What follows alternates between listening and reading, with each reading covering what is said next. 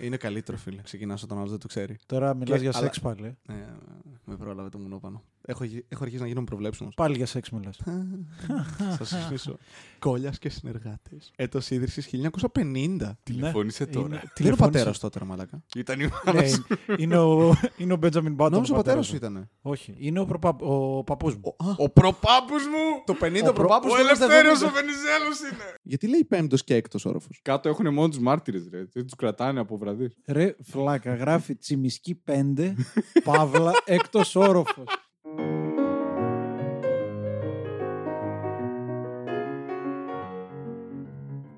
Για πες καμιά, πες καμιά Καμιά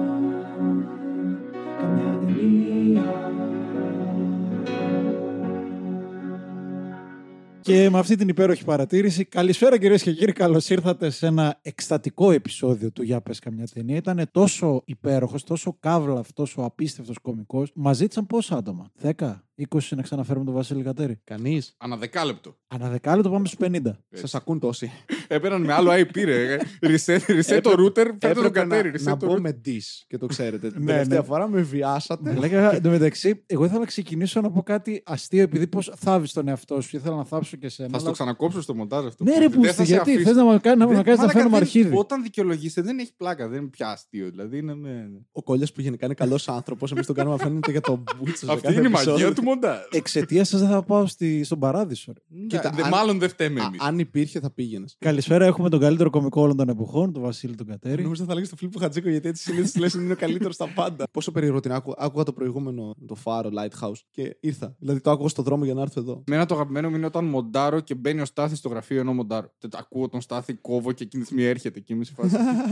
Εγώ το παθαίνω με μένα αυτό. Την ώρα που με μοντάρω και μπαίνω μέσα στον χώρο και με τι κάνεις εκεί. Μοντάρω. Α, και είναι άχρηστο podcast ήδη, κατάλαβες. Δεν είναι για πες καμιά ταινία σήμερα. Για πες καμιά σειρά. Ακόμη Ε, σαν του honest trailers κι εσείς που κάνανε honest trailer και μετά κάνανε και για τηλεόραση και Breaking Bad και τέτοια. Ε. Πουληθήκαμε στο Netflix, ρε μάλλον. Γιατί έκαναμε. Πάμε. Είδατε τι έγινε έτσι. Σας είπα εγώ μία φορά να έρθετε να το κάνουμε αυτό στο δικό μου podcast. Αχ, δεν μπορούμε, κουραστήκαμε, φεύγουμε.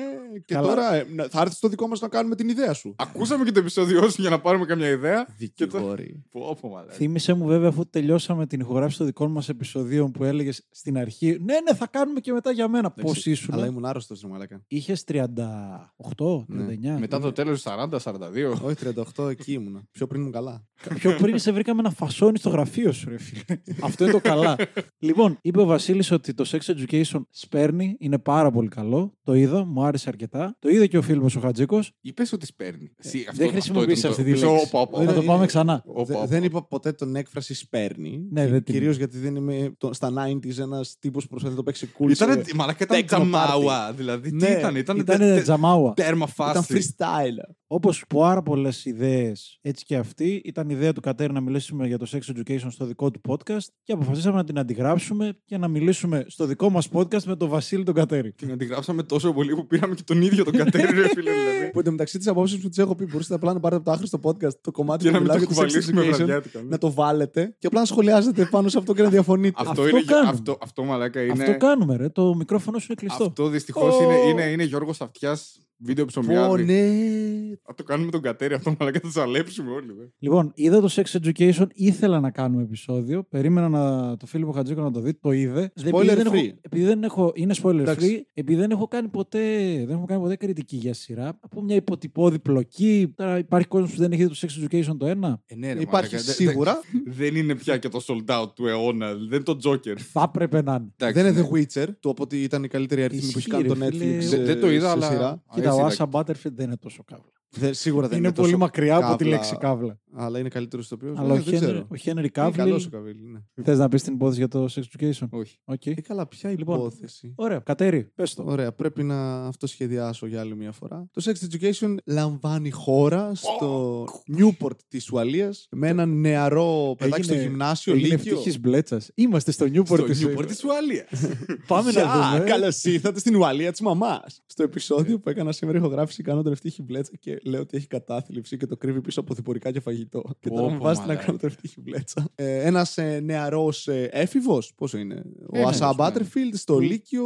Ιδιωτικό Λύκειο, πρέπει να τονιστεί αυτό. Ναι, Είναι- γιατί άμα λέγανε είναι έτσι τα δημόσια. δεν είναι λύκεια έτσι εκεί. ένα δημόσιο Λύκειο. Τον οποίο υποδείται ο Άσα Μπάτερφιλντ. Ναι, δεν θυμάμαι πώς τον λένε. Ό,τις. Ποιότητα. Ε, του οποίου η μητέρα είναι μια ε, επαγγελματίας ε, γιατρός πάνω στην σεξουαλική αγωγή. Παύλα Ε, σεξολόγος. Σεξολόγος. Ναι, ναι, ναι. Είναι ο Θάνος ασκητής. Πολύ πιο πηδήξιμο. Αυτό είναι το είναι Τα, η τα, Agent τα. Scully, ρε φίλε. Πώς λέγεται η ηθοποιός; Τζίλιαν Άντερσον. Μπράβο, Βασίλη. Και το παιδάκι αυτό εκμεταλλεύεται επί της ουσίας τις γνώσεις που έχει λάβει μεγαλώνοντας με μια τέτοια μητέρα για να ανοίξει μια sex clinic ανεπίσημη μέσα στο σχολείο του, ε, λύνοντας τα σεξουαλικά προβλήματα εφήβων, τα οποία είναι πολύ περισσότερα από όσα φανταζόμαστε. Παράλληλα, βέβαια, έχει τρελό ενδιαφέρον το ότι ο ίδιος δεν έχει σεξουαλικές εμπειρίες και η προσωπική του ζωή δεν πάει πάρα πολύ καλά. Και όλο αυτό εν τέλει το κάνει επειδή τον πείθει ο γκέι φίλος του σε συνδυασμό με την ωραία του σχολείου, παύλα τη μάγισσα του σχολείου. Τη που- Maeve. Ναι, Το Bad Girl. Τη ναι, Maeve ναι. Wiley, που Ναι. είναι μια κοπέλα που μένει σε ένα τροχόσπιτο μόνη της. Και είναι και ο Έρικ, ο οποίος είναι από τους πιο γαμάτους τύπους που έχουν υπάρξει σε τηλεοπτική σειρά. Μου έλειψε ο μπαμπάς στη δεύτερη σεζόν. Αλλά πριν πάμε εκεί, επί της ουσίας, για όποιον ενδιαφέρεται, αν μπορούσα να το πουλήσω κάπως, αλλά αυτοί που το ακούν δεν θα το ξέρουν, είναι ένα breakfast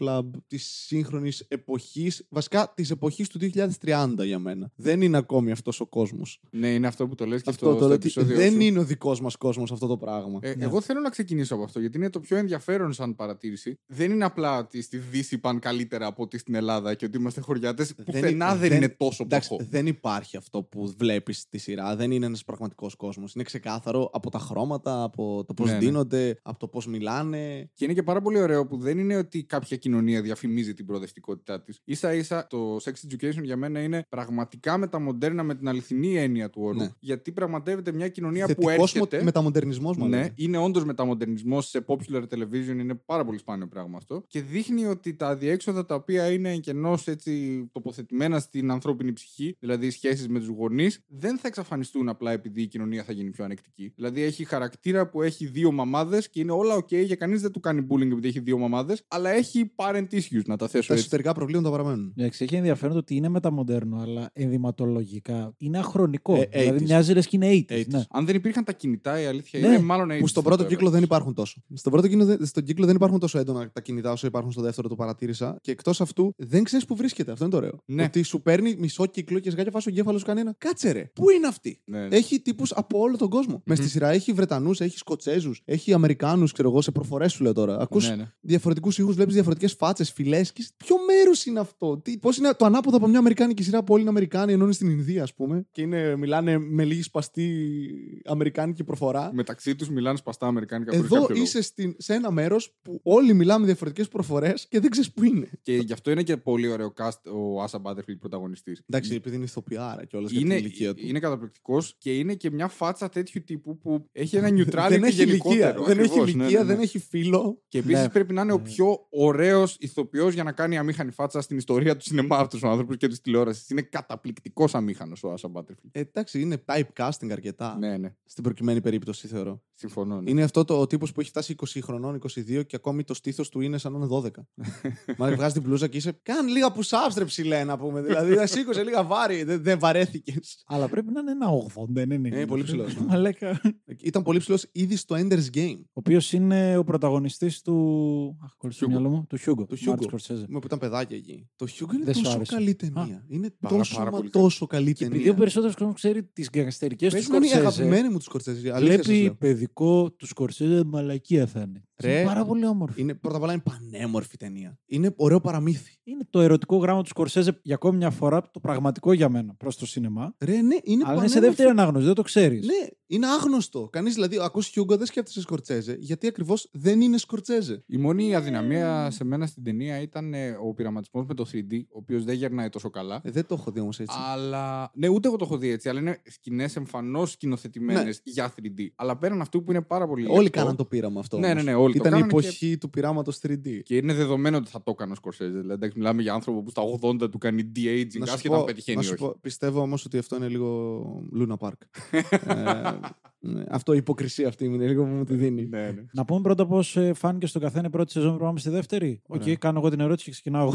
Λοιπόν, ναι. Ε, ο Κόλλιας πρέπει να ξεκινήσει, όχι συνεργάτες. Κοίτα, είχα, ε, έχει πάρα πολύ καιρό που την είδα. Δεν τη θυμάμαι καλά. Θυμάμαι ότι ενθουσιάστηκα. Θυμάμαι ότι Μμ. αντίστοιχα, όπως στην πρώτη σεζόν, έτσι και στη δεύτερη, είναι και το Netflix. Την είδα μέσα σε μια μέρα. Δεν, δεν μπορούσα να σταματήσω. Η μαλακία ήταν κλασικά. Δούλευα την επόμενη μέρα, οπότε πήγαμε τρεις ώρες ύπνο δουλειά. Είχε πάρα πολύ γέλιο. Πάρα πολύ γέλιο η πρώτη σεζόν. Περισσότερο από όσο θα έπρεπε σίγουρα. Περισσότερο γέλιο και περισσότερο σεξ σίγουρα από τη δεύτερη. Η πρώτη σεζόν είχε ένα από τα καλύτερα κλεισίματα του πρώτου επεισοδίου. Του, μπου- ο τύπος που κάνει bullying. Ναι. Το παπάρι, ρε Το μαλάκα. παπάρι, ρε, μάλλον, του τύπου. Ναι, αλλά στο δείχνει. Spoiler Παπάκο στη alert. μάπα. Βασικά, ε, το πρώτο επεισόδιο τελειώνει σαν Boogie Nights, κανονικά. Ναι. Πέρα ότι είχε πάρα πολύ γέλιο. Το πιο εντυπωσιακό ήταν ότι είχε τόσο ρεαλιστικούς χαρακτήρας. Χαρακτήρας. Χαρακτήρας.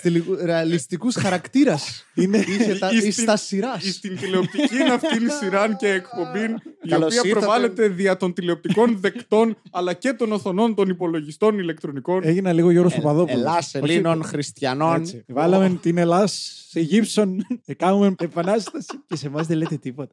35 αναφορές σε ένα λεπτό κάναμε. έτσι. Πω, πω, πω. Ρε, είναι απίστευτοι χαρακτήρες και παίρνει κάθε κλισέ πρότυπο και το ανατρέπει εντελώς. Για μένα το βασικό είναι ότι δεν ανατρέπει απλώς τα κλισέ, γιατί η ανατροπή του κλισέ είναι ένα αντικλισέ. Το εντυπωσιακό σε αυτή τη σειρά είναι ότι όλοι οι χαρακτήρες είναι πραγματικώς πολυεπίπεδοι. Πραγματικώς. Θα είμαι κι εγώ εδώ. συμβαίνει; Βγήκαν ο Κωστής ο Παλαμάς. Σε βάλω μετά να, σε, τέτοιο, να, να μιλήσει αυτά που είπες να τα πει ο Σον Κόνερι. Όχι, απλά μπορείς να χτυπήσεις μια γυναίκα. ε; Και να βάλω Δεν κύριο. έχεις δει τις δηλώσεις του Κόνερι που λέει ότι ε, εντάξει, δεν ρίχνουμε και καμιά φάπα γιατί έτσι μπαίνει στη θέση της μια γυναίκα. Μα Αυτό το επεισόδιο θα κρατήσει 200 λεπτά. Ρε. φίλε. Λοιπόν, δεν είναι απλώς αντικλισέ. Δεν είναι δηλαδή ότι ένας γκέι χαρακτήρας είναι μάγκας ή ένας μάγκας χαρακτήρας είναι γκέι. Είναι ότι όλοι οι χαρακτήρες έχουν όλες τις ανθρώπινες πτυχές. Όσο είναι δυνατόν μπορεί να εκτεθεί σε 8 επεισόδια. Συμφωνώ 100%. Αυτό είναι το εντυπωσιακό σε αυτή τη σειρά. Και αυτό είναι που για μένα ελευθερώνει την κινηματογραφική και τηλεοπτική γραφή από το κλισέ. Το να μην έχει ένας χαρακτήρας απλώς επειδή έχει μια ιδιότητα και ένα χαρακτηριστικό φορεμένο. Είναι μια συζήτηση που κάναμε, δεν την βάλαμε στο επεισόδιο, στο Jojo Rabbit, ότι ο χαρακτήρας του Sam Rockwell είναι γκέι, άρα θα είναι και καλός. Αυτή η σύνδεση, παρότι δεν είναι αρνητικής χρειάς, είναι μια στερεοτυπική σύνδεση και πάλι. Αντίστροφη μεν, στερεοτυπική δε. Τώρα μου δίνεις μία πάσα για τη δεύτερη σεζόν που κάνει ακριβώς αυτό που λες, που το παρουσιάζει ως θετικό της ταινίας. Προσπαθούμε να είναι spoiler free. Ότι κάποιος μπορεί να είναι καλός ή μπορεί να είναι μαλάκας ανεξαρτήτως άμα είναι gay, άμα είναι straight, άμα είναι ανάπηρος, άμα είναι μαύρος. Αναφέρει το δικαίωμα να είσαι μαλάκας. Είναι αναφέρεται και αν δικαίωμα... προέρχεσαι. Α, μπράβο. Ακριβώς. Τέλεια. Βολτερικά ρατσιστικό ήταν αυτό. Το υπερασπίζουμε το δικαίωμά σου. ναι, ξέρω. ναι, ναι. Γιατί ήταν εντυπωσιακή σειρά, γιατί είναι αυτό. Ένα από του τύπους που βλέπουν σειρές με το που βγαίνουν και στα δύο λεπτά είμαι στέλνω σε κόσμο. Την είδες, την είδες. Είμαι καλύτερη στα πεθαίνει επειδή την είδα πρώτος από μέσα μου. Οπότε... Χάρη σε σένα την είδα. Ναι, οπότε συστήνω σε πολύ κόσμο σειρές, όχι επειδή δεν θα τις έβλεπαν, επειδή απλά του πρόλαβα. Αλλά μετά λέω, εγώ, εγώ στην έμαθα. Ξέρεις, έχω αυτό, το, το κουβαλάω. Και το στείλα σε πάρα πολύ κόσμο. Είναι νομίζω η σειρά που είπα σε περισσότερο κόσμο να δει από οποιαδήποτε άλλη σειρά. Μμμ. Γιατί ξέρω ότι θα αρέσει στους περισσότερους ανθρώπους. Και είναι και σειρά που εύκολα τη σνομπάρεις αν δεν σου πει κάποιο που τον εμπιστεύεσαι. Ναι. Για τον πρώτο ναι, κύκλο μιλάω. Ναι, ναι, ναι, ναι. Είναι σειρά που πολλοί κόσμος δεν θα έβλεπε, αλλά είναι για τον περισσότερο κόσμο. Ανεξάρτητα του τι σου αρέσει. Ναι, ρε φίλε. από τις πιο καλογραμμένες σειρές που έχω δει στη ζωή μου. Είναι ένας λόγος για να δώσουμε σε γυναίκες περισσότερες δυνατότητες στο σινεμά και στις σειρές. Γιατί αυτή η πολυπλοκότητα δύσκολα τη γράφει άντρας. Για μένα. Δηλαδή, δεν έχω δει κάποιον να γράφει έτσι και να κατανοεί γυναικείους χαρακτήρες με τέτοιο τρόπο. Το ζήτημα είναι ότι έναν αντρικό χαρακτήρα μπορείς να τον κατανοήσεις πιο εύκολα, όχι μόνο επειδή το, κατά το κλισέ είναι πιο απλοί άντρε και τέτοια. Απλά Όχι. επειδή. Έχεις δει άπειρους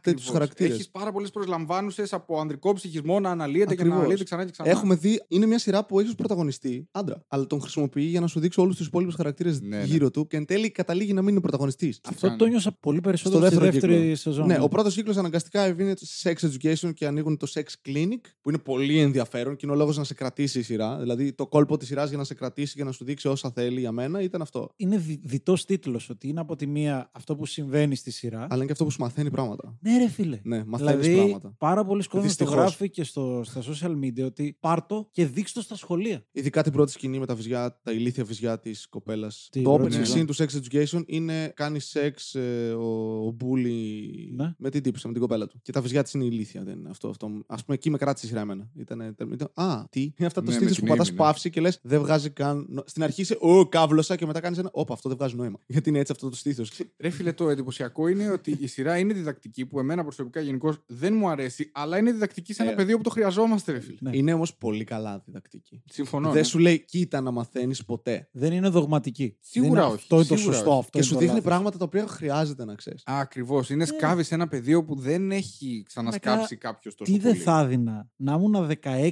και να Πραγματικά. είχα δει αυτή τη σειρά. Δηλαδή Αυτό. το, το αντίστοιχο Ναι. που είχα εγώ ήταν το American Pie. Που μαλάκα είναι Καμία, μια τίποτα. κλανιά Ναι, μπροστά σε τίποτα. αυτό. Αλλά και στο, ότι στο American Pie έβλεπες ότι είναι OK να την παίζεις. Ακόμη και αυτό ναι. Ακόμα για μένα ήταν κάτι. Σου δίνει ένα άλοθη στην καφρίλα εκείνη. Εδώ αυτό σου δίνει άλοθη στην καφρίλα, ταυτόχρονα σου δείχνει όμως και την άλλη πλευρά. Και άλλο στην Μίκα Φρύλα. Ναι, το οποίο επίσης. είναι σημαντικό για 15-16. Σου λέω ότι είναι OK. Ναι. Όλα είναι OK. Και ο πρώτος κύκλος είναι πιο εισαγωγή από τον δεύτερο. Θεωρώ ότι ο πρώτος κύκλος είχε το δύσκολο αλλά και ταυτόχρονα εύκολο πράγμα που έχει κάθε πρώτος κύκλος. Παίρνεις έναν ενθουσιασμό, αν έχεις μια καλή ιδέα, δεν έχεις τόσο χρόνο και χώρο Μμ. να αναπτύξεις. Οπότε μπορείς να παίξεις με την ιδέα, με το concept, με το promise of premise, την υπόσχεση για αυτό που θα δει ο άλλος. Ενώ ο δεύτερος κύκλο πάντα είναι η πιο δύσκολη δουλειά, ειδικά σε μια τέτοια σειρά. Είναι, είναι το πρέπει να πιάσεις το hype του πρώτου και Ναι. να χτίσεις και πάνω σε κάτι, να μην είναι το ίδιο Και πράγμα. επειδή είναι, ον- είναι σειρά, δεν είναι sequel ταινία, είναι και το Ακριβώς. που πας στο character arc που είναι Ακριβώς. αποφάσεις Είναι, είναι σημαντικές. δύσκολο. Ένα σχόλιο για, την, ε, για τον πρώτο κύκλο. Εγώ καταρχάς το είδα από τον πιο ποταπό πιθανό λόγο επειδή παίζει η Γκίλιαν Άντερσον, γι' αυτό το είδα. Δηλαδή, όχι, είναι ένας είδα legit λόγος.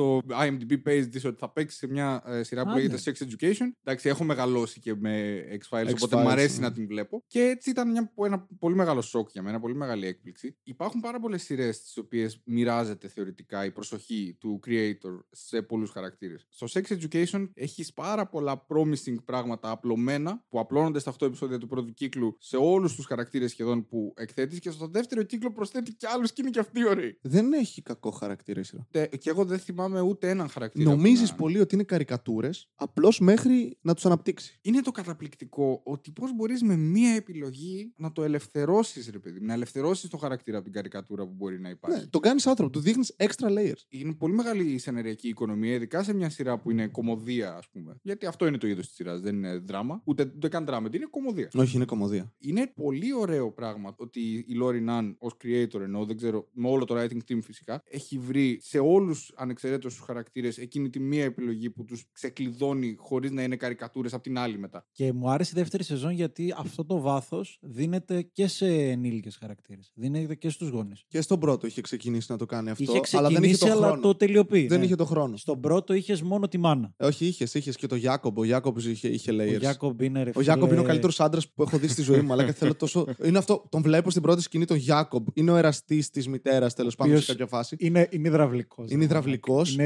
Είναι καύλα. Σουηδός. Τα, έχει τατουάζ Κάτι- κάτι παντού. ρε Σουηδός, φίλε. είναι Σκανδιναβός τέλος πάντων και είναι δύο μέτρα, δεν ξέρω, ένα 90 φεύγα, άντρας. A man's man. Είναι άντρας για άντρες και απλά όταν μιλάει σε. Δεν λέει τίποτα, ρε. Συμβαίνει κάτι. Οκ.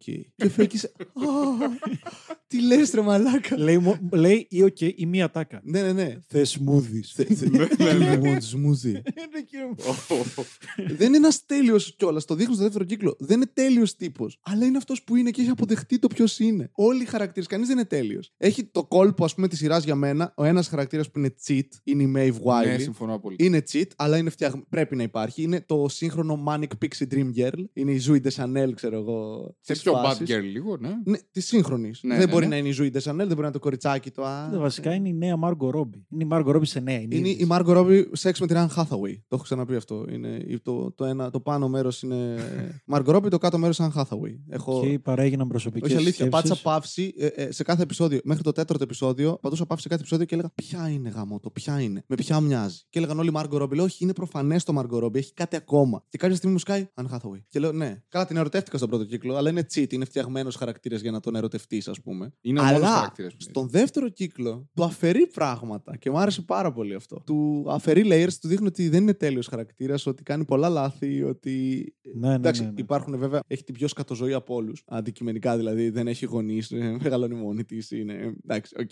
Δηλαδή έχει το πιο δύσκολο ρόλο σε όλη τη σειρά. Και εν τέλει είναι η πρωταγωνίστρια, θεωρώ. Ναι. Υπό την έννοια ότι είναι και η συμβολή της στο Sex Clinic που είναι σαν plot device του πρώτου κύκλου καταλυτική. Στο δεύτερο παίρνει το ρόλο του Sex Clinic. Μμμ. Γιατί είναι αυτή που τέλος πάντων χωρίς spoilers, που καθοδηγεί τέλος πάντων κάποια άτομα Τι ε, είναι για το την τι να πλοκή, κάνουν ρε; σε κάποιες καταστάσεις που δεν ξέρουν, γιατί έχει αυτή την εμπειρία που Ναι, ναι. αυτοί δεν έχουν. Είναι την πλοκή. Το οποίο στο εισήγαγε και στον πρώτο κύκλο με τη σκηνή τέλος πάντων με την έκτρωση. Ναι, ναι, ναι, πες, πες. Καλύτερη σκηνή που έχω δει τα τελευταία χρόνια για μένα μου γάμησε το κεφάλι, δεν το έχω πει, με διέλυσε. Τώρα, αφού θίγεις την έκτρωση. Ε, Είναι Και στην σημαντικό. πρώτη και στη δεύτερη σεζόν, παράλληλα με όλη την πλοκή, θίγει τόσο ταμπού ζητήματα και Θίγει- σε απελευθερώνει. Δεν είναι απλά ότι τα θίγει. Σου μαθαίνει. Είναι πολύ σημαντικό. Όλοι έχουν θίξει το, «Ω, ναι, έκτρωση, οκ.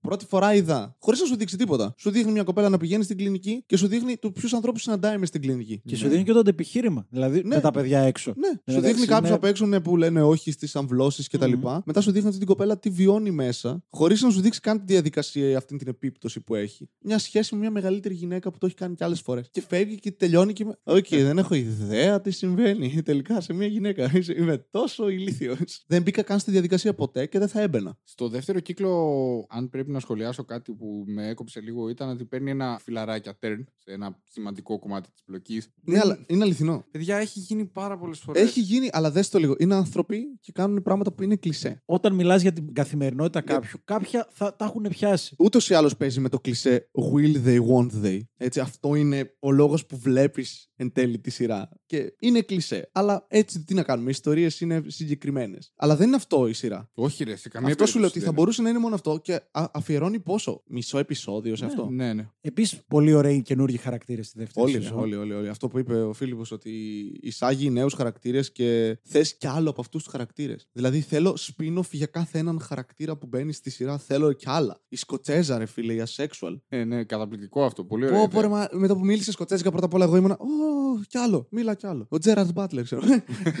και μετά απλά συνεχίζει και σου δείχνει και τελειώνει η ιστορία της. Και είμαι, έλα, ρε, μα, έχει κι άλλο αυτό. Και έχουν όλοι χαρακτήρες ψωμί. Η στροφή στου ενήλικες, δεύτερη σεζόν, πώς σας φάνηκε. Είχε πολύ ενήλικη. Μου άρεσε πάρα πολύ η σχέση της μάνας του Ότη. Με τον Γιάκομπ. και με τον Γιάκομπ, αλλά και στο σύνολό της ευρύτερα. Το Ναι, τρίο, της δώσαν που είναι παραπάνω και ρόλο με γιατί το- είναι η Τζίλιαν Άντερσον. Που είναι και με Ναι, τον ναι. πατέρα, που εμφανίζεται. Ναι, και ο ναι. πατέρας, Είχε εμφανιστεί τώρα στο... έκανα spoiler. Ποιος είναι αυτός ο ηθοποιός; Έπαιζε τον Αντώνιος με την Κλεοπάτρα. Τι βλέπεις τον ελεύθερο σου χρόνο. ρε. Ε, στο Rome. Και Είναι άλλη είναι σαν- μεγάλη που εισάγει; Μου αρέσει πάρα πολύ. Εισάγει τη γυναίκα του διευθυντή. Μου αρέσει η πορεία. Ναι, ναι, ναι. Εισάγει τη γυναίκα του διευθυντή. Ναι, εισάγει όλη τη σχέση των γονιών του τέτοιου. Άνταμ. Άνταμ. Του Άνταμ. Μου αρέσει πολύ ο πατέρας του Άνταμ. Το πώς παίζει. Πόσο Που είναι, είναι ο μόνος. Ε, ξέρεις τι, πιστεύω ότι ήταν ο μόνος μονόπλευρος χαρακτήρας. Δεν είναι όμως. Είναι ο μόνος που τραβιέται πολύ στα όρια. Ναι. Είναι καρικατούρα, δεν είναι μονόπλευρος. Μοιάζει καρικατούρα, αλλά ήμουν από την αρχή σίγουρος ότι δεν είναι, γιατί βλέπω το πού πηγαίνει νομίζω αυτός ο χαρακτήρας από την αρχή. Και είναι και εξαιρετική προσοχή που Νομίζω έχουν δώσει ότι- να παίζει ίδια με τον γιο του σε κάποια βλέμματα. Αλλά Πολύ μοιάζουν πάρα πολύ. Τρομερή Ναι. προσοχή. Όλοι οι γονείς μοιάζουν πάρα πολύ με τα παιδιά τους, μαλακα. Ο Αυγερινός το είπε αυτό, όταν είδε τη μάνα της Μέιβ που την εισάγουν στο δεύτερο κύκλο. Λέει, Ναι. είναι η μάνα της.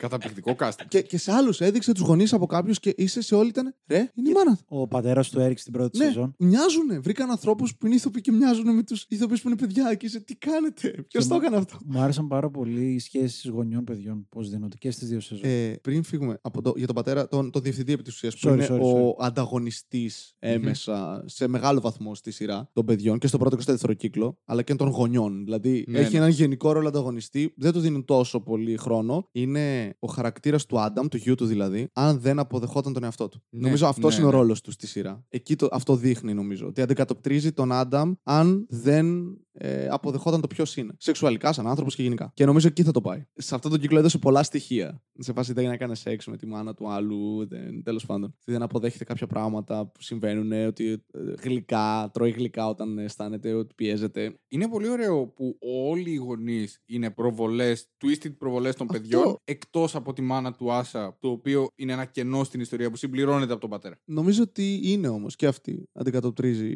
πτυχές του. Ναι, είναι πτυχές του, αλλά όχι αυτό που φοβάται να γίνει. Ναι, σα ίσα στην πραγματικότητα, όσο και αν Αυτό του κάνει που τη είναι. ζωή δύσκολη, Το την θετικό- αγαπάει και τη θαυμάζει. ναι, εννοείται. Ενώ όλοι οι άλλοι δεν θαυμάζουν τους γονείς τους. Είναι διαστραμμένες προβολές. Αν δεν αποδεχτούμε τους εαυτούς μας, αν δεν πολεμήσουμε για αυτό που αγαπάμε, θα γίνουμε έτσι. Λοιπόν, πιο συγκινητική στιγμή για εσάς ε, στους δύο κύκλους. Αλλά ε, για μένα είναι η σκηνή στον πρώτο κύκλο που ο Έρικ, ο γκέι φίλος τέλος πάντων, ε, που είναι και African American επί της ουσίας. Όχι American. Ε, African British, England, ναι, ναι. Ναι, είναι, African νομίζω British. Νιγηριανό από Ναι, τα ονόματα και ε, τις πληροφορίες από ό,τι πιάνω. Που επί της ουσίας είναι γκέι και το έχει αποδεχτεί, είναι ο ανοιχτά γκέι χαρακτήρας της σειράς μαζί με κάποιους άλλους ακόμα. Ε, και πηγαίνει στο πάρτι μετά από μια ολόκληρη τριβή που έχει με τον πατέρα, ο οποίος του λέει να μην δίνεται έτσι, να μην κάνει έτσι. Αλλά δεν έρχεται με την ομοφοβία όλο αυτό. Ενώ νομίζεις αρχικά ότι από εκεί ξεκινάει και πηγάζει. Ότι α, ομοφοβία, ο πατέρας δεν αποδέχεται το γιο κτλ. Και, και πα- μετά από όλη την τριβή που έχουν, που τον έχει δει μια-δύο φορές ο πατέρας του να ντύνεται διαφορετικά κτλ. Πηγαίνει στο πάρτι, ντυμένος, εντάξει, σαν λατέρνα. Ναι, ναι. Δηλαδή, εντάξει, το γάμισε. Okay, Ναι, ακόμα- ρε, είχε κτερίσματα πάνω. ναι, δηλαδή έ- έβαλε πάνω όλα τα στρας, έβαλε πάνω όλη τη χρυσόσκονη που είχε, έβαλε και μια μπουρκα στο κεφάλι. Έβαλε τα πάντα. Δηλαδή σε φάση. Δεν θα σε κορυδέψω καν για τη σεξουαλικότητά σου, ρε φίλε. Θα σε κορυδέψω απλά γιατί ντύθηκες σαν λάμπα. Βασικά ντύθηκε τόσο πολύ που πάει beyond that. Δεν μπορεί Ναι. να κοροϊδέψεις. Ε, Έχεις είμαι σε τελειώσει φάση- ό,τι είχες να πεις. Και πάει ο πατέρας του και του λέει: Πού πας έτσι; Ειλικρινά που πας έτσι; Μετά από ένα σημείο δεν έχει να κάνει με τίποτα. Είναι μαλάκα τι κάνεις; Θες να φας ξύλο, ξέρω εγώ. Είναι σαν να λες, Γεια σας. Δίρτε με. Στο σχολείο. Ναι, ε, ναι. ναι, είναι ρε φίλε. Και του λέει: Πού πας; Και λέει αυτός: Αυτός είμαι. Και λέει: Ναι, αλλά τι κάνεις; Και του λέει: Όχι, πατέρα, αυτός είμαι, ξέρω εγώ. Και, το, και γίνει η στιγμή που λέει: Ο πατέρας γυρνάει και του κάνει: Τόσα χρόνια, ε, εγώ όταν ήρθα ως μετανάστης, προσπαθούσα να κάνω τα πάντα για να ενταχθώ. Αλλά εν τέλει μαθαίνω πράγματα από το γενναίο γιο μου. Ο Βασίλης έχει πατήσει παύση, κλαίει μόνος του πάνω στο πληκτρολόγιο. Άντε γαμίσου. Άντε γαμίσου σειρά. Τι σχέση είναι αυτή, ρε μαλάκα που έκανες; Σε, σε ένα διάλογο και είσαι. Τι έγραψαν, ρε μαλάκα; Πόσα ντάντι ίσω είχε αυτός που το έγραψε; Ναι, έχεις Αλλά δίκιο. λιμένα. Σε, μια, σε ένα διάλογο. Ρατσισμός, ομοφοβία, πατρική σχέση με το γιο, ξέρω εγώ. Όλα σε ένα διάλογο. Αυτό είναι η σειρά για μένα. Αυτό, ακριβώς αυτό. αυτό. Αυτή η σκηνή είναι όλη η σειρά. Η ικανότητά της να πιάνει 15 πολύ δύσκολα θέματα και να έχει τη σωστή απάντηση. Μέσα στην αφήγηση, χωρίς να βγαίνει και να γίνεται διδακτική ή κάτι. Να βγάζει νόημα αφηγηματικά. Έχει αντίστοιχες σκηνές. Το δεύτερο κύκλο είναι γε, γεμάτος. Πολύ περισσότερο από τον πρώτο κύκλο. Ναι, ναι. ε, It takes a serious turn γενικά. Ναι, ναι και αρκετά παραμένει πράγματα. αστείο όμως. Σα ενόχλησε που Ω, είναι, καθόλου. γίνεται πιο σοβαρό. Καθόλου. Κάποιοι το έχουν κατηγορήσει ότι δεν είναι τόσο κωμικό. Εντάξει, ρε φίλε, τι, έχει υπογράψει κάποιο χαρτί η σειρά ή δημιουργεί σε φάση θα λέμε τόσα αστεία ένα λεπτό. Δεν είναι stand-up, ξέρω εγώ. Ναι, αλλά και εσύ ο ίδιος είπες ότι χαρακτηρίζεται ως κομμωδία. Είναι. Μα έχει πάρα πολλές αστείες σκηνέ. Γέλασα πάρα πολύ. Δηλαδή, σε- το τελευταίο επεισόδιο είναι μόνο γέλιο για μένα. Τι Ναι, δεν σοβαρό. διαφωνώ. Το, το, το, ολόκληρο το θεατρικό αυτό. Μα τι λες τώρα. Ήταν. Θεατρικό είναι άψογο. Απλά το πατάς παύση ανά πάσα στιγμή στο τελευταίο επεισόδιο και Ήθελα, γελάς. ήθελα λίγο παραπάνω το θεατρικό. Με, Πιο μου λείψε- καφρίλα. μου λείψε- Όχι, όχι. Να, παραπάνω χρόνο. Παραπάνω χρόνο. Αυτός σου Η λέω. ίδια καφρίλα παραπάνω Δηλαδή, χρόνο. Πώς τη Α, λένε αλλά- την τύπησα, ρε, το, το χαρακτήρα της σκηνοθέτριας; Της κοπέλας που γουστάρει κοπέλας με το τα- σεξ στο διάστημα Ναι, ναι, με ναι. πλοκάμια και Τι τέτοια. ωραίος χαρακτήρας. Δεν, δεν κολλάει η σειρά. Αυτό μου αρέσει. Για το δεύτερο κύκλο, εγώ αυτό που είπα και πριν, θεωρώ ότι για πρώτη φορά από τα 16 επεισόδια της σειράς είδα πράγματα που έχω δει λίγο κι αλλού. Δηλαδή, είδα Εντάξει. πάρτι, έχω δει δεκάδες teen movies με πάρτι σε σπίτι. Αλλά δεν εστίασε τόσο. Δεν εστίασε ακριβώς. Οπότε μου πέρασε πολύ αβολίδωτο με την καλή έννοια. Δηλαδή, δεν πρόκειται να μείνω σε κάτι που με χάλασε, γιατί είναι μια σειρά η οποία πετυχαίνει κάτι ακατόρθωτο. Δηλαδή, Ναι. η απήχηση είναι τόσο ψηλά Ναι. μετά τον πρώτο κύκλο. Και το, το μένει εκεί, αν πούμε ότι αυτό είναι το ελάχιστο σημείο, είναι, ακα- είναι θαύμα για μένα. Δεν γίνεται. Είναι... Δεν ξέρω ποιοι γράφουν. Ξέρω ότι showrunner, οκ. Ποιοι Ε, γράφουν σε αυτό το πράγμα. παρατήρησα Ρε, φίλε; ότι στα περισσότερα επεισόδια ήταν ε, σκηνοθετημένα από γυναίκες. Δεν είδα writers δυστυχώς. Είδα μόνο ε, Ναι. creator που είναι η Ούτε εγώ. Laurie Nunn έτσι. και Πρέπει να το ψάξω, ναι. σκηνοθέτηδες κυρίως τα περισσότερα. Πήρε και μια female empowerment φάση, το οποίο ήταν ωραίο. Ε, Ήταν πάρα πηγαία. πολύ ωραίο. Είναι Πάρα πολύ αυτό που, ωραίο. έπρεπε- που πήγε να κάνει η Marvel και απέτυχε τόσο δυνατά. Μαλάκα. Τόσο Συγκρίνει δυνατά. τώρα. ρε. Χωρίς να το χτίσεις. Χωρίς να πηγάζει από πουθενά. Απλά είμαστε γυναίκες και αυτό πουλάει. Λεφτά, δώστε μας. Αυτό ήταν στη Marvel. Η σκηνή με το λεωφορείο. Του βιασμού πιάνει το θέμα της σεξουαλικής παρενόχλησης. Οκ. Είναι λογικό αυτή η σειρά να το πιάσει. Δεν το έχει πιάσει καθόλου στον πρώτο κύκλο, το οποίο ήταν περίεργο. Είχε τόσο πολλά πράγματα στον πρώτο Ναι, αλλά κύκλο ήταν και, περίεργο ε, ότι- ξέρεις τι, δεν, ε, δεν είχε πάρει ακόμα αυτή τη- την εξωτερική δυσκολία. Ε, βίωναν όλες τις εσωτερικές Ναι, ναι, ναι, ναι. δυσκολίες. Οπότε θεωρώ ότι ήρθε εκεί που τη τέριαζε. Πήγε... Κοίτα, στον πρώτο κύκλο είχε το ζήτημα του bullying για σεξουαλικούς λόγους. Ε, καλά, ναι, αλλά είναι το πιο light bullying. Το έχω, ε, Εντάξει, το είναι- εξελίσσει. Το bullying που δείχνει γενικά είναι αστείο. Σου, ε, είναι αστείο το bullying. ναι. Δεν είναι έτσι το bullying, ρε φίλε. Δεν, Είσαι- ειλικρινά δεν είναι Μ' έτσι. αρέσει το μεταμοντέρνο που σχολιάσαμε στην αρχή, που δείχνει κανονικά στο σχολείο ομοφυλόφιλους να, να, να φιλιούνται. Δείχνει Ναι. ίδια τέτοια, αγόρια και κορίτσια να φασώνονται. Ναι, ναι. Και δεν αντιδράει κανείς. Όχι, δείχνει κόσμο γενικά να φασώνεται και να Ναι, και να είναι έτοιμος να- Περνάει καθηγητές δίπλα από τύπους που γαμιούνται σχεδόν και είναι. Σταματήστε. Το Μαλάκα, είχα φάει 7 αποβολές, με δουλεύεις τώρα. Αλήθεια. Θα είχα φάει. ειρήνη. Κοίτα με. Α, νόμιζα Υπάρχει περίπτωση να έχει- έφαγα 7 αποβολές επειδή φάσωνα. Ναι, λέω ρε μαλάκα. Εντάξει. Έχω φάει Αν αποβολή μετράει επειδή το δεν να ήμουν φασώνεις τον επιτηρητή εαυτό στο, σου. διά... στο Εντάξει. διάλειμμα. Μπορεί να το πιάσει να την παίζει 7 φορές. Όχι, όχι, στο σχολείο μόνο λίγες φορές. Κακό είναι, συγγνώμη κιόλας. Όχι. Κακό Όχι. είναι. Δεν λέω ότι είναι οκ, αλλά. Απ' την άλλη. Είναι τόσα το- θέματα που. Μιλάμε φύγουν. για το sex education. Ζούσαμε στην τώρα. εποχή, ρε φίλε, που του ανεβάζαν το string πολύ ψηλά. Ναι, το έχεις ξαναπεί. Ξέρεις γιατί; Γιατί ήταν της μόδας, θέλω να το πω από τα προηγούμενα Αυτό. σου επεισόδια. Ήταν της μόδας στην εφηβεία μας τα χαμηλοκάβαλα. Και τώρα είναι. Δεν είναι. Όχι, είναι. Δεν είναι. Είναι Δεν- το είναι κάνανε το τέρμα επίτηδες. ψηλά πάνω. Το έχω συζητήσει με κοπέλες. Από εντάξει, τότε. Ναι, ναι, όχι. Μαλάκα, ότι- Στη μόδα τώρα είναι τα παντελόνια τα οποία φτάνουν μέχρι Ναι, τη μέση. αλλά Να το- αποδεχτούμε ότι κανείς από τους δυο σας δεν έχει ιδέα τι είναι στη μόδα. Εντάξει. Όσο χαμηλό κάβαλο και αν είναι, όταν φτάνει πλευρά, ένα εσόρουχο και δεν είναι του Obelix, ε, είναι μαλάκα. Αυτή τη στιγμή έχει κόψει τον κόλο σου τόσο πολύ. Αντί να υπερασπιστείς το καημένο το κορίτσι που πονάει, την καταδικάζεις, ρε φίλε. Μαλάκα, Αυτός είσαι, ρε Μα φίλε. δεν την καταδίκασες σε κάτι. ρε. Σε καμία περίπτωση δεν την Ίσα- καταδίκασα. Ούτε καν την αποδοκίμασα. Την ευχαρίστησα. Πολλές φορές στο βωμό της λεκάνης της τουαλέτας μου. Και πάλι καλά μόνο εκεί γιατί η σειρά μας δείχνει Όχι, ότι όχι, όχι, υπάρχουν παιδιά. πολύ άσχημα πράγματα που μπορεί να Δεν θα γεννηθούν από μπορούσα τέτοια. ποτέ νομίζω να κάνω σεξουαλική παρενόχληση για τον πολύ απλό λόγο ότι είμαι τόσο φλόρο. Δεν είναι καν. Μαλάκα. Δεν πηγάζει καν από κα- το πόσο Ακόμα, καλός ακόμα και αυτή τη φλωριά μας την πιάνει αυτή η σειρά, ρε φίλε. Ναι. Τα πιάνει όλα. Κάνουν ένα σεξ και λέει, με ρωτούσες κάθε 10 δευτερόλεπτα είσαι καλά, είσαι καλά, είσαι καλά. Πόσο εγώ. Αλλά ρε φίλε, Πιάνει τα έχει, πάντα. έχει βρει χώρο να το βάλει και αυτό μέσα. Έπιασε κάτι άλλο που είναι και κείμενό σου. Το, και το ζήτημα Ποιο; τη θετική ε, τέτοια, στη Ε, θετική ναι, της ρε. λειτουργία. Εντάξει, ε, δεν μετράει σε εκείνη την ηλικία. Δεν είναι αισθητική Όχι. λειτουργία αυτό, εντάξει. Μετράει. Ε, ναι, αλλά δεν Γιατί είναι. σου δείχνει ότι είναι ένας άνθρωπος ο οποίος την παίζει συνέχεια και ξαφνικά με έναν άλλον άνθρωπο μηδέν. Τίποτα. Αυτό, αυτό πιάνει. Δεν είναι αισθητική λειτουργία, αυτό σου λέω. Είναι, Αυτό είναι. θέμα ανθρώπινης επαφής. Το οποίο το έχω, σο- είχα σοβαρό πρόβλημα. Με Κι αυτό. εγώ. Ναι, ότι. Α, μέχρι, μέχρι τα 20 μου δεν μπορούσα να καταλάβω γιατί. Ο- Εγώ, εγώ με κάθε νέα κοπέλα μου έπαιρνε πάρα πολύ καιρό Ναι. να δουλέψει. Α πούμε, αυτό ήταν θέμα. Και όταν το είδα στη σειρά, εντάξει, πλέον δεν με αγγίζει, γιατί είναι, το έχουμε ξεπεράσει, έχω καταλάβει τι, τι είναι. Αλλά για έναν τύπο σαν εμένα πριν μερικά Αυτό χρόνια. λέω. Θα Αυτό. ήταν πολύ χρήσιμο. Ναι, εγώ ένιωθα ρε μαλάκα ότι έχω πρόβλημα. Ναι, ναι, έτσι το νιώθεις. Αυτό είναι το πρόβλημα. ότι νιώθεις ότι έχεις πρόβλημα. Ναι, ρε. Δηλαδή λες, ρε φίλε, Ναι. η άλλη είναι πολύ ωραία. Για, Ναι. Γιατί δεν; Ναι. Και αυτή η σειρά το πιάνει και αυτό. Αυτό είναι το ωραίο. Ότι έχει βρει ως δικαιολογία ότι η μάνα είναι επαγγελματίας. Ο γιος έχει μάθει πολλά πράγματα, είναι και έξυπνος. Πολλά που δεν θα ήθελε. Ναι, που δεν θα ήθελε. Ε, Καλά, έχει μεγαλώσει ένα σπίτι με πούτσες παντού, ρε φίλε. Ναι, Μαλάκα, ναι. πόσο Φαλικά δύσκολο να είναι η αντικείμενα μάνα παντού. σου αυτή. Δεν ξέρω, εμένα θα μου άρεσε πάρα πολύ νομίζω. Αλήθεια σου λέω. Εγώ μέχρι να φτάσω να μπορώ να εκφέρω τη φράση θα μ' άρεσε, νομίζω θα περνούσα Γιατί πολύ. σκέψου λίγο, οκ, έχει το άβολο κομμάτι του χλευασμού που θα φας, αλλά δες το ότι ό,τι χρειάζεται να ξέρεις, και γιατί η μάνα του δεν είναι με κόμπλεξ, είναι υπερβολικά απελευθερωμένη. Ναι, ρε, αυτός Του μιλάει τόσο πολύ. Δηλαδή θα ήταν τόσο χρήσιμο αυτό το πράγμα στη ζωή μου. Ναι, αλλά όταν ο άλλος είναι απελευθερωμένος, πολλές φορές αυτός σου δημιουργεί κόμπλεξ. Όταν είσαι έφηβος. Όταν είσαι έφηβος, Εντάξει, ναι. έχεις ήδη πολλά κόμπλεξ, το καταλαβαίνω αυτό. Αλλά από την άλλη, ρε φίλε, κάποια στιγμή, μαλάκα, κατάλαβε πόσο χρήσιμο σου είναι αυτό. Δηλαδή, του είναι. Μαλάκα στα 14. Βγάζει λεφτά από αυτό.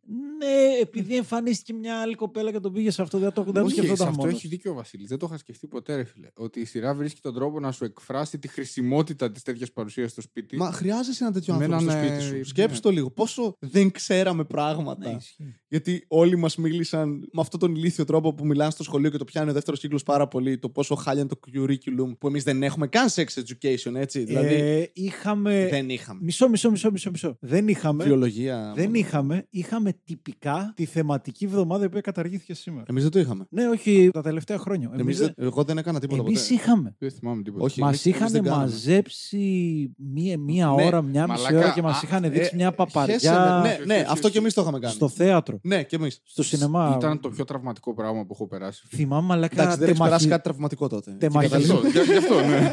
Θυμάμαι Ως τεμαχισμένα πέι να Ρε μας φίλε, είχε δείχνουν ρε φωτογραφίες μαλάκα. από, Ναι. ε, από πέι που νοσούν από κάποιο σου μουνού μέσα από το χειρουργείο. Α, Ναι, ρε μαλάκα. Ήταν πολύ άσχημο. Δεν πρόσεχα σε αυτά εγώ. Ήταν ρε φίλε το Google πριν το Google που πατάς σπυράκι ναι. στο πέος και βλέπεις κομμένα στη μέση. Μόλις και- μάθαμε τι ψάχνουν στα σχόλια στο Ιντερνετ. Ε. Γενικά, μην γράψεις τίποτα δίπλα στη λέξη πέος στο Ιντερνετ. Ναι, Αλ- ναι. Αλήθεια, μην- don't. Μόλις μάθαμε για σένα. Ναι, ναι, έχω φάει ώρες γράφοντας ό,τι να είναι και έχω δει πράγματα που δεν- σίγουρα δεν θα Είναι έπρεπε. εκεί τρεις η ώρα το πρωί. Πάντως, ρε φίλε, εγώ το σκεφτόμουν να προσπαθούσα να θυμηθώ τον εαυτό μου μαθητή και να σκέφτομαι να βλέπω αυτή τη σειρά μαθητής. Κοίτα, Εγώ δεν ήμουν καθόλου Πάλι- cool παιδί, δεν είναι δύσκολο να το φρο- φανταστεί κανείς. οκ. Δεν είναι ότι πήγαινα στο σχολείο και είμαι γαμάτος και με περίμενε κόσμος. α ναι, Όχι. Αχ, δεν καταλαβαίνω πώς είναι αυτό. Εγώ ήμουν τόσο cool. Ο απουσιολόγος δικαιολόγος και σημειοφόρος. Σε μια τάξη που είναι μόνος σου. Έφαγα αποβολή επειδή δεν έκατσε επιτηρητής. Πόσο πιο φλόρικο τρόπο έχει να φας αποβολή, ρε μαλάκα. Έκανε. Επίσης, όλοι φάγανε τα εξάωρα. Εγώ για κάποιο λόγο 8 ώρες. Τόσο φλόρος, ρε. Η πιο fail statement Όχι, αποβολή του αλήθεια. κόσμου από το Ε, Σιλικατέρι. Ο λόγος που με καλούσαν διευθυντές στα γραφεία τους, άλλο ήταν επειδή κάνουν ναρκωτικά, ξέρω εγώ, στο Βασίλη ήταν. Γιατί δεν έκανες προσευχή. Νομίζεις ότι κάνεις ανταρσία; Όχι. Αλλά αυτό ότι ήταν πάρα πολύ. Δεν το είχαμε. Δεν ξέρω κατά πώ θα ήμουν όριμος ακόμη και τότε να το δω αυτή τη σειρά και να μην την αντιμετωπίσω με τον τρόπο των. Ε, πούτσες. Πιθανό, δεν ξέρω. Δηλαδή, υπήρχαν άνθρωποι που μπορεί να προσπάθησαν παραπάνω να σου εξηγήσουν λίγο το σεξ και αυτά, αλλά είσαι σε ένα setting, το σχολείο, Ναι, ναι. που έχεις ένα ρόλο. Αν είσαι ο Καραγκιόζης όπως ήμουν εγώ, ας πούμε, ο ρόλος μου δεν θα ήταν εκείνη τη στιγμή να είμαι. Πολύ χρήσιμη η πληροφορία που μόλις μας δώσατε. Θα τη λάβουμε σοβαρά υπόψη μας και θα τη χρησιμοποιήσουμε στο μέλλον. Προσωπικά μιλώντας, εγώ σε εκείνα τα χρόνια ήμουν πολύ αφημένος στο σινεμά για να μάθω πράγματα, γιατί δεν ήμουν το παιδί που θα τα μοιραστεί με τους δικούς του τους Καλά, φίλους ναι, εννοώ. σίγουρα. Και θα κάνουμε τέτοιες κουβέντες ούσιοι Α, όλοι. όχι, Δηλαδή, με φίλους σίγουρα κάνω. Είχα δει την ταινία The Piano, θυμάμαι, The Jane Campion και ήμουν Πω. 16 χρονών. Και είχα πει Λάστιχο. ότι δεν θυμάμαι καν αν ήταν τόσο λάστιχο, γιατί με είχε εντυπωσιάσει το έβριμα ότι κάποιος μπορεί να είναι άξεστος και να γοητεύει κάποιον άλλον. Με τρόπο όπως το δείχνει η Αλμπέρτ ταινία. Καμούς και μαλακίες, Όχι ε. απλά δηλαδή σε φάση «Α, έλα εδώ, εδώ, σε βάλω κάτω. Να γοητεύεται όντως μια γυναίκα μορφωμένη δασκάλα πιάνου από κάποιον που είναι άξεστο σχολιά της. Και ήμουν 16. Άξεστο σινεμά όμως. Ναι, όχι άξε- όχι ναι, ο ρε, Ταρήφα.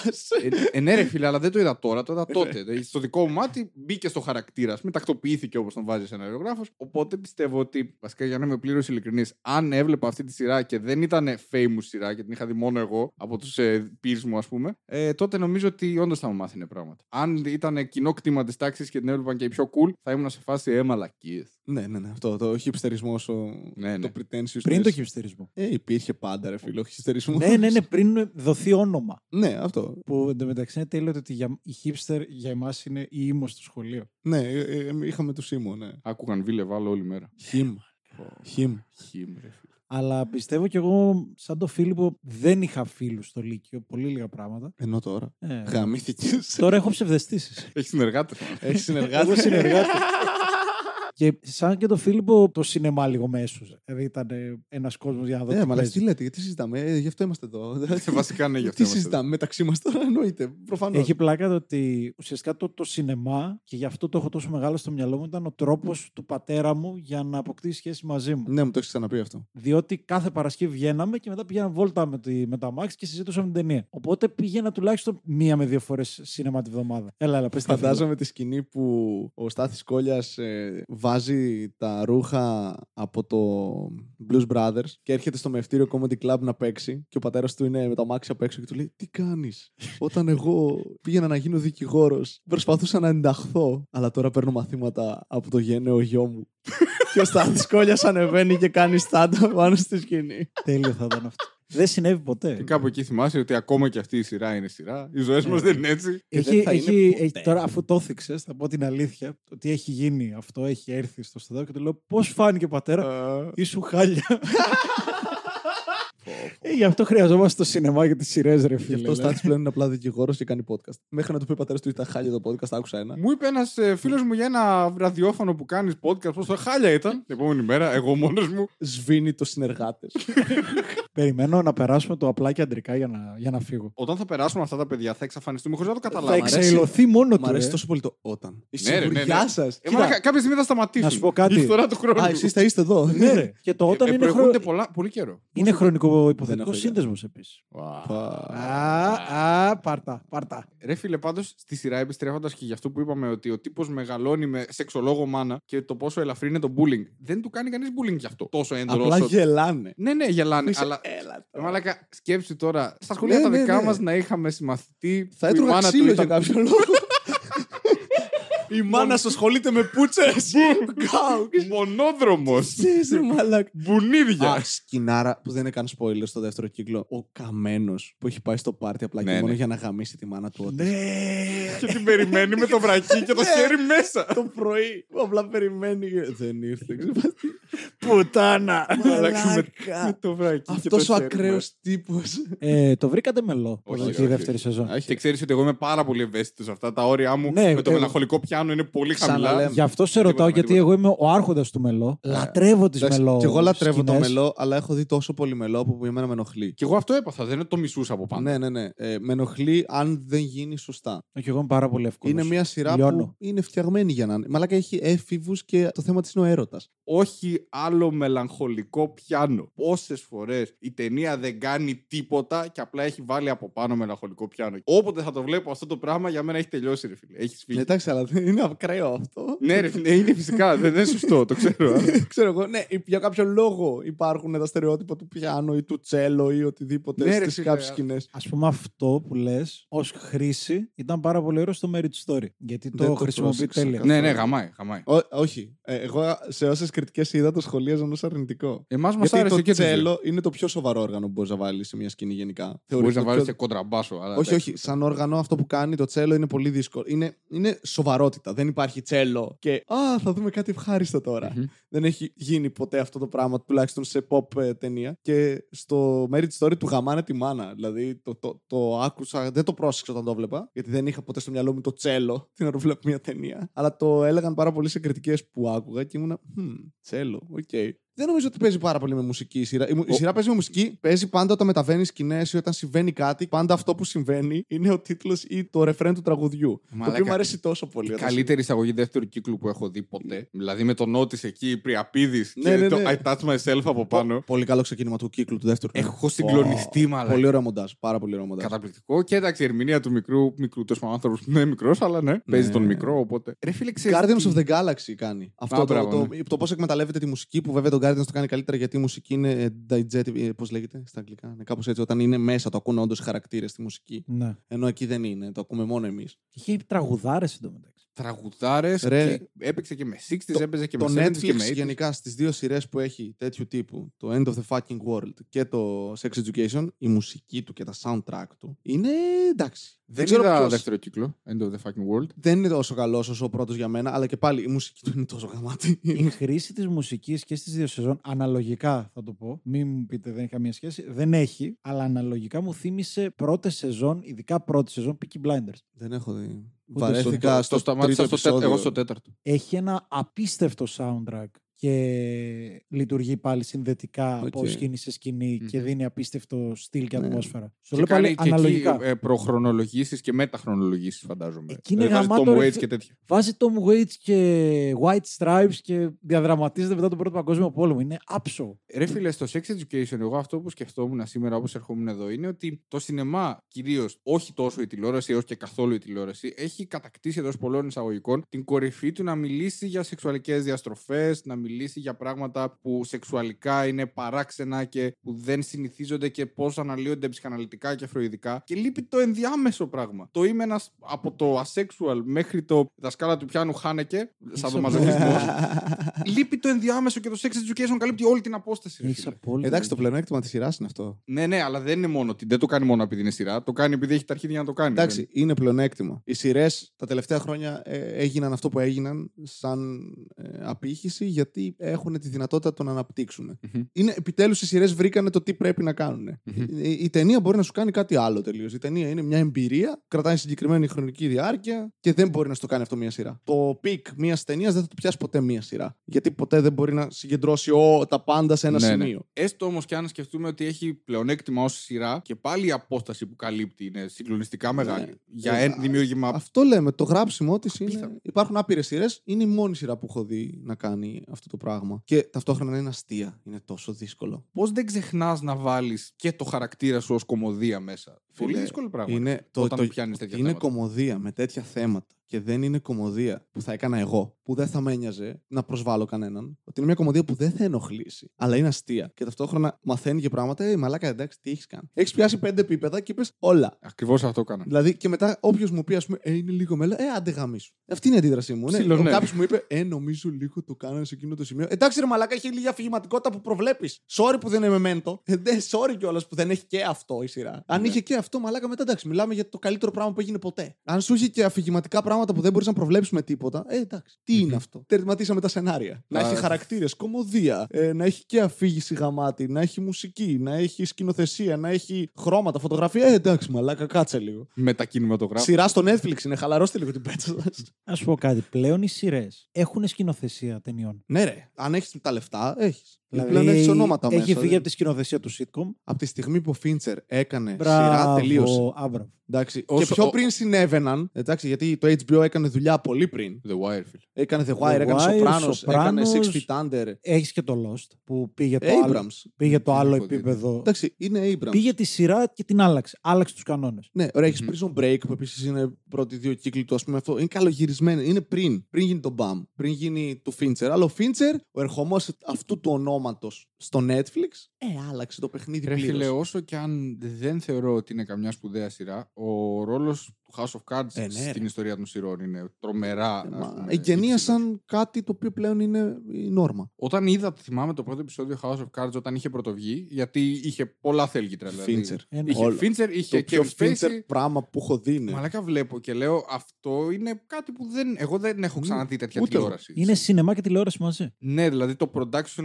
design, Α, πέραν ήταν- των χρημάτων που δόθηκαν δεν πανάκριβα. Οκ, λεφτά είχα ξαναδεί να δίνονται για τηλεόραση και να Όχι μην πηγαίνουν τόσο- καλά. όχι έτσι, τόσα πολλά.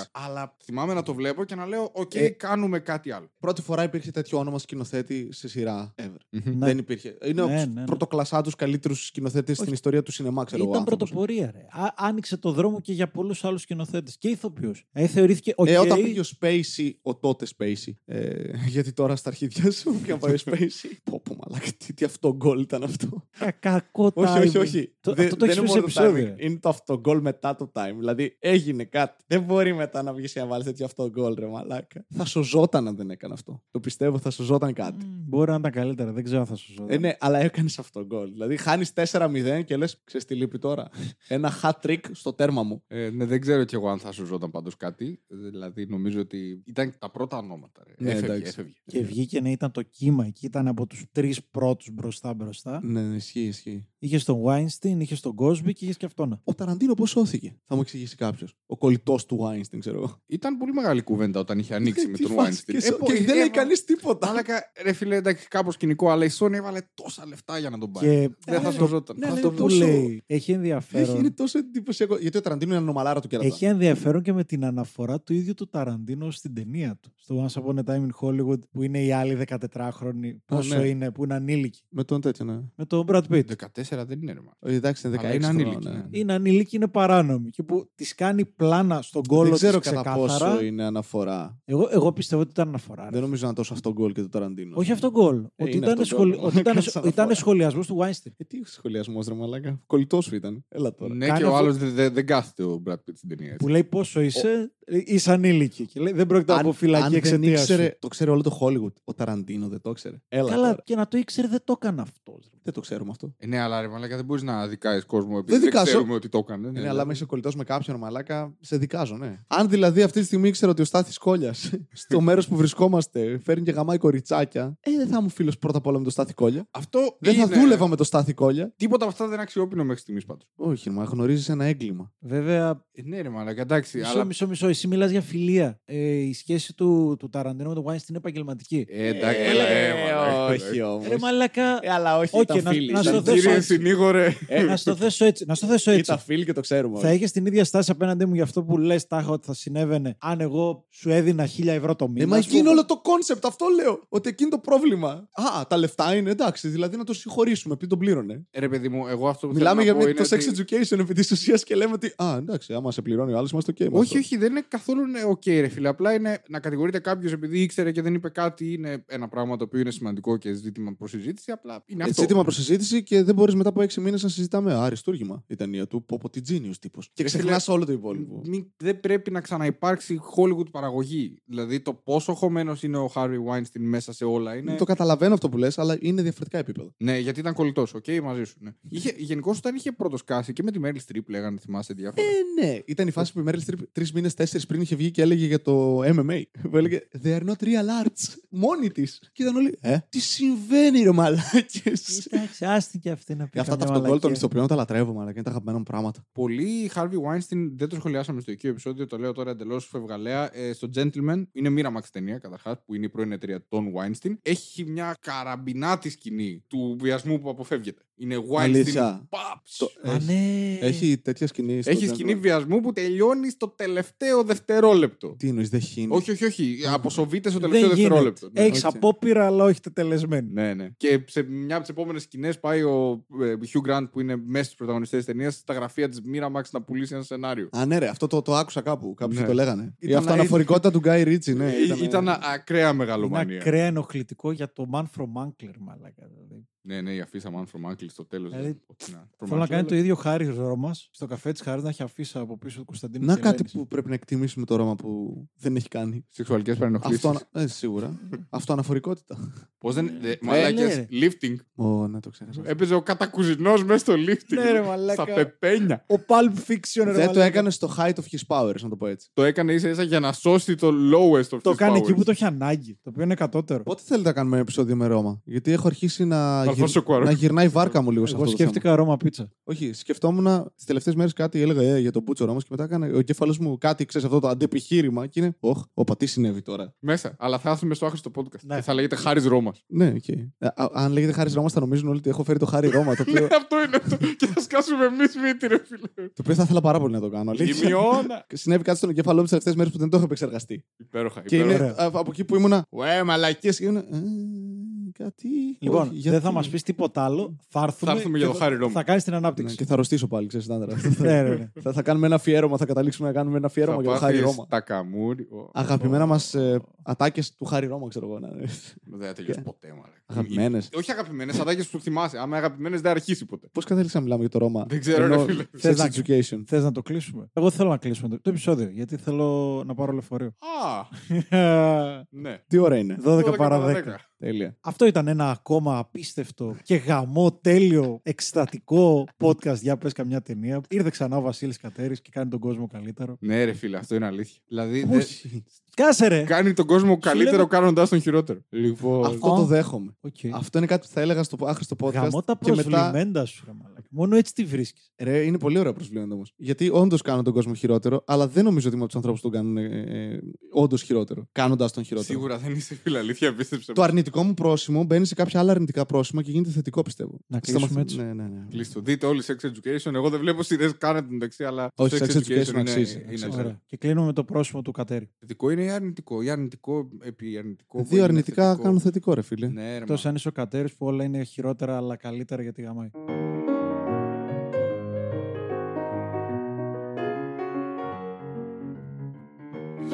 Για πες καμιά, πες καμιά